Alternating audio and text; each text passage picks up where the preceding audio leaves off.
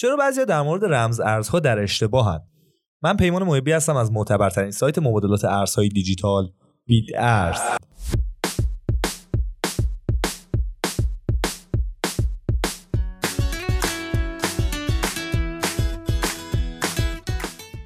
رمزارزها هدف مشابه پولهای رایج دارند و مردم از اونها برای خرید کالا و سرویس، پرداخت خدمات، انجام تراکنش ها و تبادلات مالی میان خودشون استفاده می‌کنند. تکنولوژی پشت رمز ارزها به ما این امکان رو داده که از پول راحت تر از همیشه استفاده کنیم و هزینه تراکنش ها رو به کمترین حالت خودش برسونیم.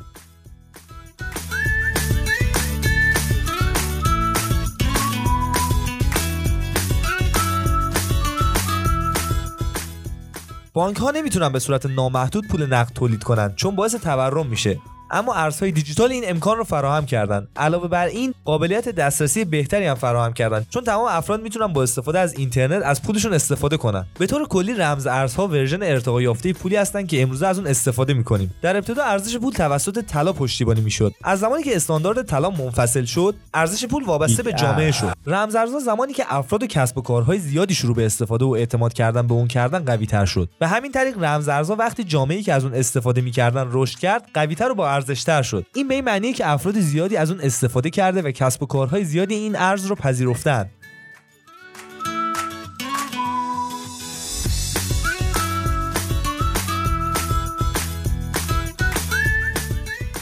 به منظور سرعت بخشیدن در جامعه یک اکوسیستم گسترده از سرویس ها و امکانات مورد نیازه و این دلیلیه که به عنوان مثال دک کوین روی ایجاد سرویس ها و شراکت برای انجمن ها به منظور سوداوری تمرکز کرده. باید بدونیم که هر کاری رو که امروز با پول رایج انجام میدیم می‌تونیم توسط رمز ارزها هم انجام بدیم.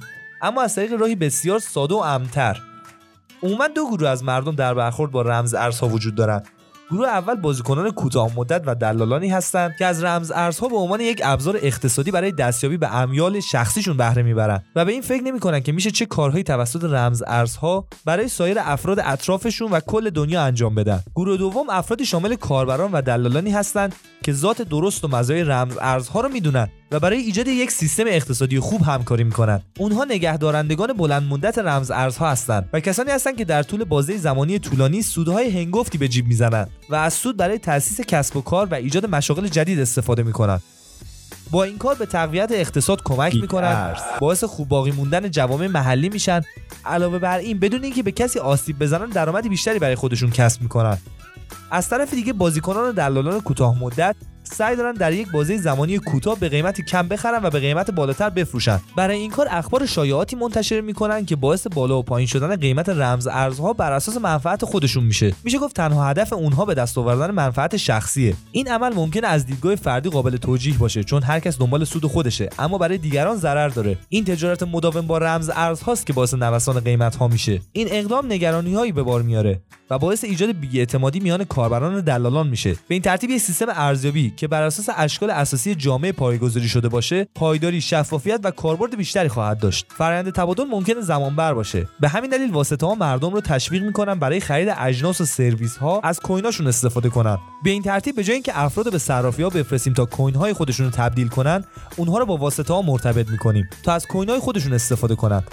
در نهایت این معنی و مفهوم و هدف رمز ارز هاست. از این رو هرگاه اعضای جامعه نیاز به خرید محصول یا سرویس داشته باشند. همیشه شرکت هایی رو ترجیح خواهند داد که دک ها رو میپذیرند. این توانایی انجمن هاست. با افزایش مصرف می‌تونیم اقتصاد رو احیا و جامعه واسطه ها رو پشتیبانی کنیم.